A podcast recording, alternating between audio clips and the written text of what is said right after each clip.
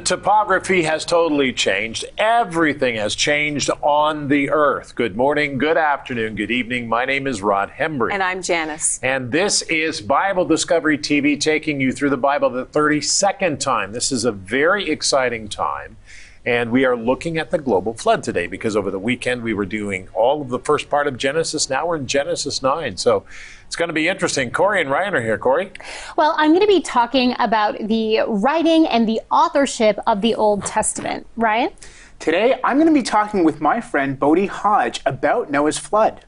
Very good. Look forward to that. Janice? Today, my segment is called The Beauty of God's Promises. Okay, God's promises are beautiful, and hopefully you can understand what the Word is saying. So go open up your Bible guide. Our new Bible guide has come to you, and open up to it and turn to this particular passage. It's Genesis chapter 9, the first several verses. Let's hear what God is saying.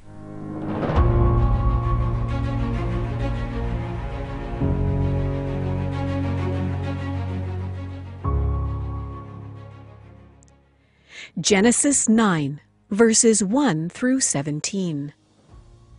So God blessed Noah and his sons and said to them, Be fruitful and multiply and fill the earth. And the fear of you and the dread of you shall be on every beast of the earth, on every bird of the air, on all that move on the earth, and on all the fish of the sea. They are given into your hand. Every moving thing that lives shall be food for you. I have given you all things, even as the green herbs. But you shall not eat flesh with its life, that is, its blood. Surely for your lifeblood I will demand a reckoning. From the hand of every beast I will require it, and from the hand of man. From the hand of every man's brother I will require the life of man. Whoever sheds man's blood, by man his blood shall be shed. For in the image of God he made man. And as for you, be fruitful and multiply. Bring forth abundantly in the earth and multiply in it. Then God spoke to Noah and to his sons with him, saying, And as for me, behold, I established my covenant with you and with your descendants after you and with every living creature that is with you, the birds, the cattle, and every beast of the earth with you, of all that go out of the ark, every beast of the earth. Thus I establish my covenant with you. Never again shall all flesh be cut off by the waters of the flood. Never again shall there be a flood to destroy the earth. And God said, this is the sign of the covenant which I make between me and you and every living creature that is with you for perpetual generations. I set my rainbow in the cloud, and it shall be for the sign of the covenant between me and the earth. It shall be, when I bring a cloud over the earth, that the rainbow shall be seen in the cloud. And I will remember my covenant which is between me and you, and every living creature of all flesh. The waters shall never again become a flood to destroy all flesh. The rainbow shall be in the cloud, and I will look on it to remember the everlasting covenant between God and every living creature of all flesh that is on the earth. And God said to Noah, this is the sign of the covenant which I have established between me and all flesh that is on the earth. Genesis chapter 9, verses 1 through 17.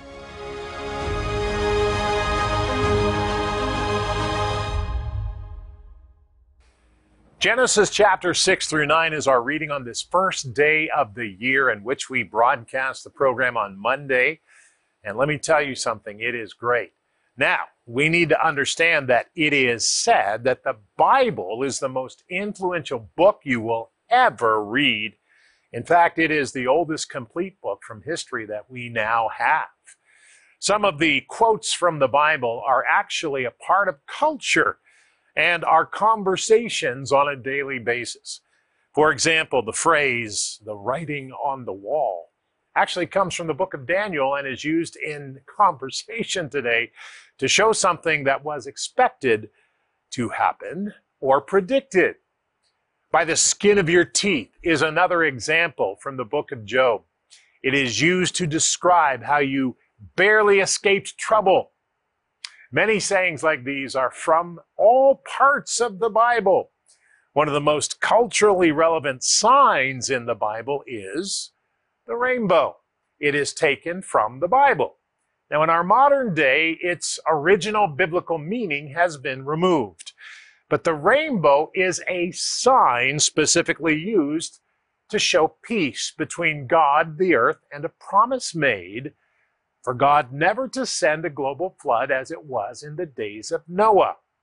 In today's reading, we learn the origin of the rainbow and its context. In fact, its true context as we focus on this. Now, thank you for joining us and being a part of this today. Take the Bible guide if you have it. If you don't have the Bible guide, you know what I'm going to ask. Why not? Write to us and call us, or you can go to BibleDiscoveryTV.com and click on the page. And uh, thank you for your donations. We really appreciate that. Uh, it'll take you to a download page where you can actually download the Bible guide. But the most important book of all that you will ever have for your entire life, in fact, for eternity, is the Bible. That is the Word of God. Now, today we're going to be talking about the rainbow. We're going to look at it in chapter 9, verses 1 through 17. Father, help us today as we explore this idea. Where did the rainbow come from and what does it mean? Thank you, Lord, in Jesus' wonderful name. And we all said together, Amen and Amen. Now listen carefully because we need to understand exactly what the rainbow means. We're celebrating Genesis chapter 9. So Genesis chapter 9 says in verse 1 So God blessed Noah and his sons and said to them, Be fruitful and multiply, fill the earth. And the fear of you and the dread of you shall be, this is important, on every beast of the earth. The fear of you and the dread of you shall be on every beast of the earth, on every bird of the air, and on all that moves on the earth, and all the fish of the sea. They are given into your hand.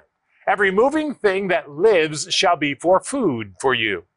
And I have given you all things, even as the green herbs. Now, this is something we need to understand. After the global flood, and it was global, God allows meat for man to eat. Man did not eat meat before the flood. There is a reason why animals now have a fear of man, beloved. We need to understand this and we need to realize that man's or the fear of man by animals is not natural, but it is a result of sin. So let's keep that in context. And today we can tame certain animals and make friends with them, but there is a reason for that. They were not originally set up to be eaten. Now that's fascinating, okay? And I'm not making a, a comment here post on, on vegetarianism or not. I'm just saying that's how it used to be. Today is different. Genesis 9, chapter or chapter 9, verse 4. But you shall not eat flesh with its life, that is, its blood. Surely for your lifeblood I will demand a reckoning from the hand of every beast. Did you hear what he said? God said, Surely for your lifeblood I will demand a reckoning from every hand of every beast. God requires that of the animals. I will require it. And from the hand of man, from the hand of every man's brother, I will require the life of man. Whoever sheds man's blood by man's blood shall be shed. His blood shall be shed. For in the image of God, he created man. And for you, as for you, be fruitful and multiply and bring forth abundantly in the earth and multiply in it. Now, this is very important. Listen carefully. God reveals to Noah, the only man alive, and his sons, the eight people, the sanctity of life. God reveals to Noah the sanctity of life. we must always, always, always honor and respect life. You know, there are many people who do not, and it is unfortunate. But when you become a Christian, when you invite Jesus Christ into your life to take control, God changes our direction. And we begin to gather the idea and understanding that God is the one who created life. It wasn't an accident over time. It wasn't, you know, over billions of years. God created life. And when we understand that, when we know that, when we trust what God's word says and get it, then that changes everything, doesn't it? Very interesting. Now, chapter 8 through 17. Then God spoke to Noah and his sons with him, saying, Here comes the rainbow. As for me, behold, I establish my covenant with you and with your descendants after you. It's a covenant. And with every living creature that is with you, the birds and the cattle, and every beast of the earth with you, of all that go out in the dark, uh, out of the ark, every beast in the earth, Thus I establish my covenant with you. Never again shall all flesh be cut off by waters of the flood. Never again shall there be a flood to destroy the earth. And God said, This is the sign of the covenant which I make between me and you. Here it is. And every living creature that is with you for perpetual generations, in other words, forever. I set my rainbow in the cloud. I set my rainbow in the cloud, and it shall be for the sign of the covenant between me and the earth. It shall be when I bring a cloud over the earth that the rainbow shall be seen in the cloud. And I will remember my covenant, which is between me and you, and every living creature of all flesh. The waters shall never again become a flood to destroy all flesh. The rainbow shall be in the cloud, and I will look on it to remember the everlasting covenant between God and every living creature of all flesh that is on the earth. And God said to Noah, This is a sign of the covenant which I have established between me and all flesh that is on the earth. Brings me to the last point. The rainbow is God's covenant sign he made with man and animals, not to flood the earth again. Beloved, we must always acknowledge God's signs and covenants. We must always acknowledge God's signs and God's covenants. Always.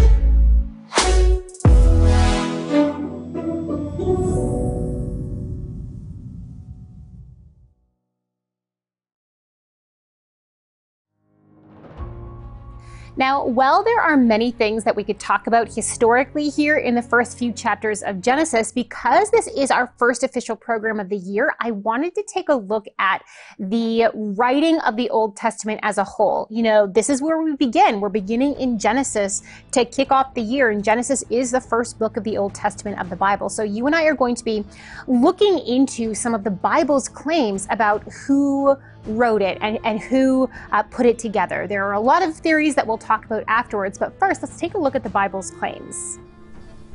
Much debate surrounds exactly how, when, and where the Old Testament of the Bible was written. So much debate that we've often failed to take into account what the Bible itself claims that it was written and edited by a succession of prophets of God.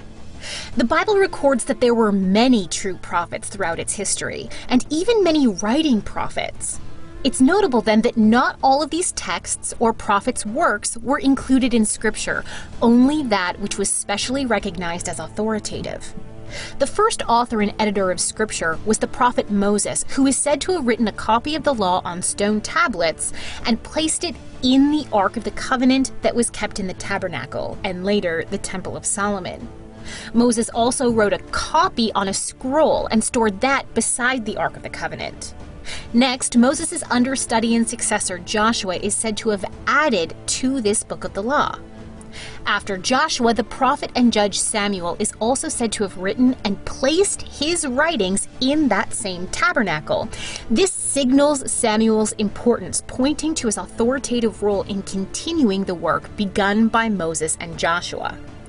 At this time, when Israel began to follow a king instead of a prophet, an unusual boom in prophecy also began, with Samuel at its helm. Samuel is seen leading a group of prophets, which many take as evidence of a type of mentorship program for prophets. This unusual move of God may have been a response to the people's move away from God inspired political leadership. And many believe this established the succession of prophets that we read about in the books of Kings and Chronicles, called the Sons of the Prophets. And apparently, there was also a recorded register of tried and true prophets of God. This register included Jeremiah, who wrote his books and is believed to have compiled the books of Kings as we have them today. The final supposed writing and scripture editing prophet of God seems to have been Ezra, the priest and scribe, who is credited with writing Ezra Nehemiah and compiling the books of Chronicles. So, while we didn't get into the authorship of Genesis in particular, the traditional view is that it was Moses who compiled Genesis. Now, there are a lot of theories today that are thrown around, and, and even some of them widely accepted on the authorship of the Old Testament and on the Torah, the first five books of the Bible specifically. Uh, but the really, when it comes right down to the wire, we don't know exactly who wrote the first five books of the Bible, with the physical author that penned it down in its final form. We know that it was edited throughout, you know, the generations. There is evidence that place names were updated and things of that nature as different cities change names, as they change ownerships and languages change. Uh, but how would this early history be passed on to someone like Moses, who would write it down many years ago, many, many years after the fact? Well, there's a few theories about that too. Two of them being oral tradition, so stories that were passed on orally, and also uh, like family genealogies and lineages being written down and passed on as well. These are two very viable and probable theories on how a lot of this information made their way down to Moses. I think it's interesting to remember that uh, what happens is we were more sophisticated and then we sinned and we became less sophisticated through time. So uh, the oral tradition would have emerged stronger back in the day. Well, and I don't even know that it's that's necessary because uh, you know there are historians who today have looked at societies that still have a very strong oral tradition, and because our society doesn't have strong oral tradition, we are very heavy on writing things down and recording things. Um, the human brain, when it is raised in a tradition where you are memorizing and you are passing on, uh, there have been actual studies done by scholars on this that it is a very accurate method of passing on histories and traditions. Very interesting. Mm-hmm. Excellent. Ryan? Yeah, well, I decided to start the new year off with a bang. And to do that, I'm going to be sharing with you some personal interviews that I recently had with my friends at Answers in Genesis. And since their ministry is all about Genesis and its importance to the rest of Scripture and the Gospel, I thought it would be fitting to run these interviews while we're reading through the book of Genesis over the next two weeks.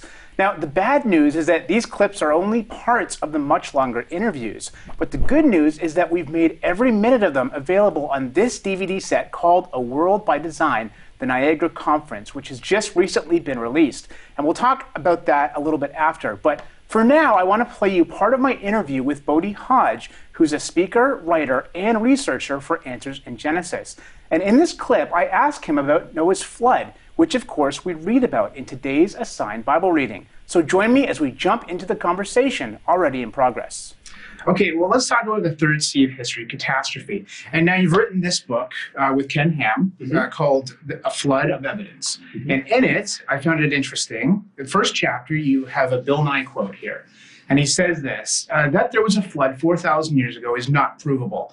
In fact, the evidence, for me at least, as a reasonable man, is overwhelming that it couldn't possibly have happened. There's no evidence for it. Now, how do you respond to something like that? Well, there's a couple of problems in there, obviously, with, with Bill Nye on his assessment of that. Uh, the world is full of flood sediment. Uh, what he's doing is he's ignoring that. Uh, we have somewhere in the neighborhood of 168 million cubic kilometers of flood sediment. That's about one, uh, 168 million cubic miles of flood sediment all around the world. The majority of this are the fossil layers that were laid down during the flood of Noah's day. But see, from his perspective, he's rejected the Bible. He's already rejected the flood out of hand. So he's using his naturalistic viewpoint to say that it's naturalism and that there's no catastrophe of the, of the flood. Um, because he's assumed those rock layers are evidence of slow gradual accumulations over millions of years. So he's not seeing it because he's not looking at the right thing. But yeah that flood sediment that's what it is. The majority of the fossil layers whether it's dinosaurs uh, in their trilobites, whatever it might be. The majority of that is from the flood of Noah's day. But I want to point out one other thing. He said him as a reasonable man. Now, Bill Nye is an atheist. He, he'll claim to be an agnostic, but everything he does, he argues for an atheistic worldview.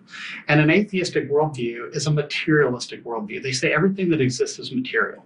Anything that's non material doesn't exist. That's why God can't exist in that viewpoint, because God is spirit.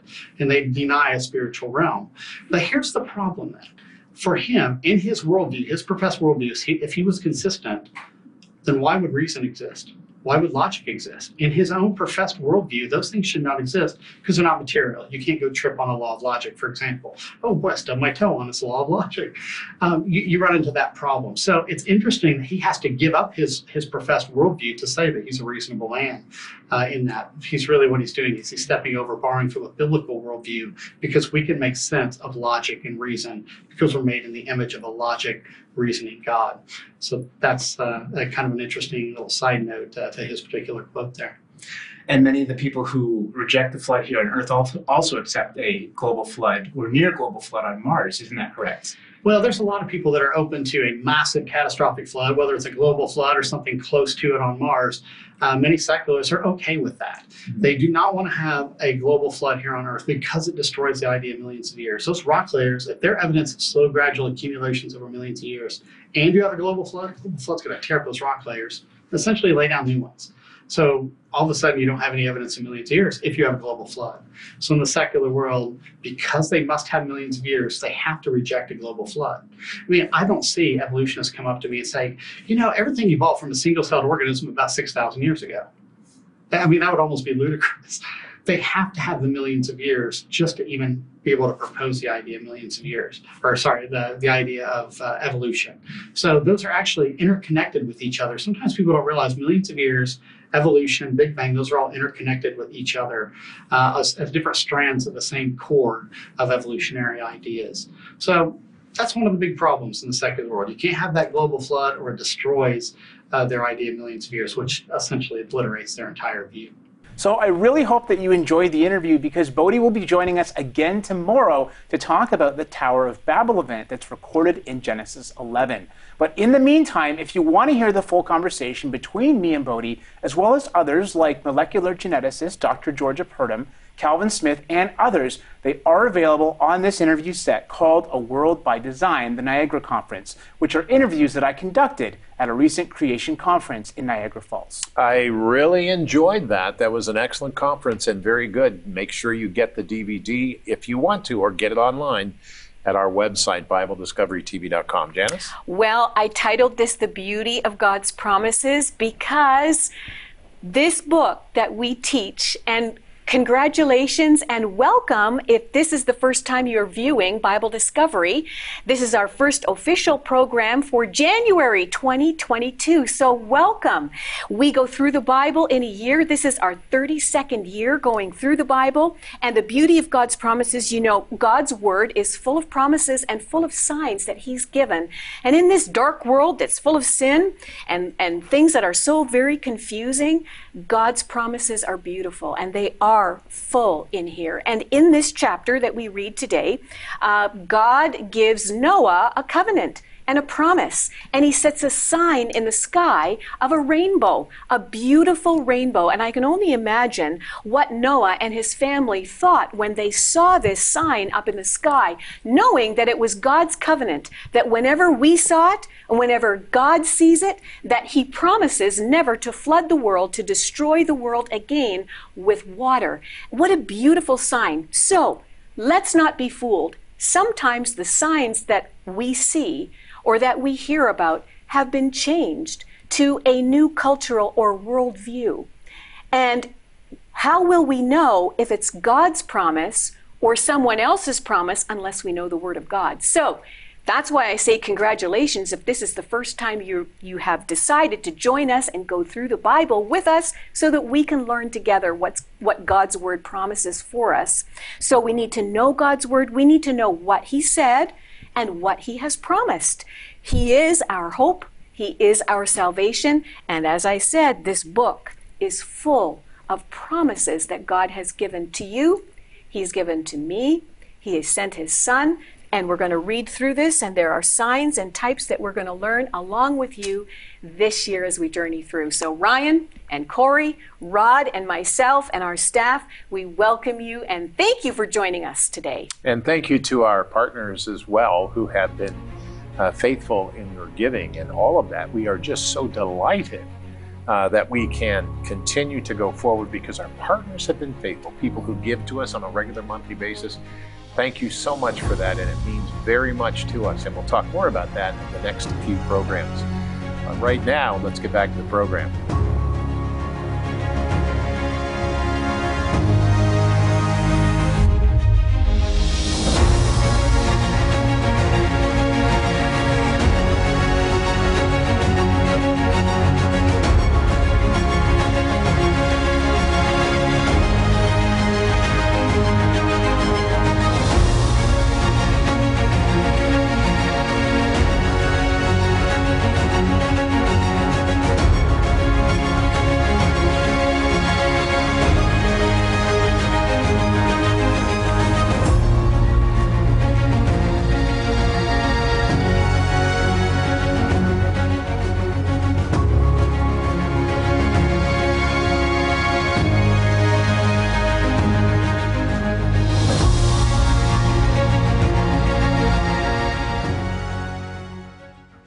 Prayer meeting is on Monday, Wednesday, and Friday at 3:30 Eastern Time, or that's New York time, and we are live on Facebook, YouTube, and Bible Discovery TV. We'd love to see you. Come by and let's pray together. Today, let's pray, Lord, please help me to know your way and to be obedient and follow your path for my life. I need you today, Lord. Help me to do that. In Jesus Christ we pray. Amen.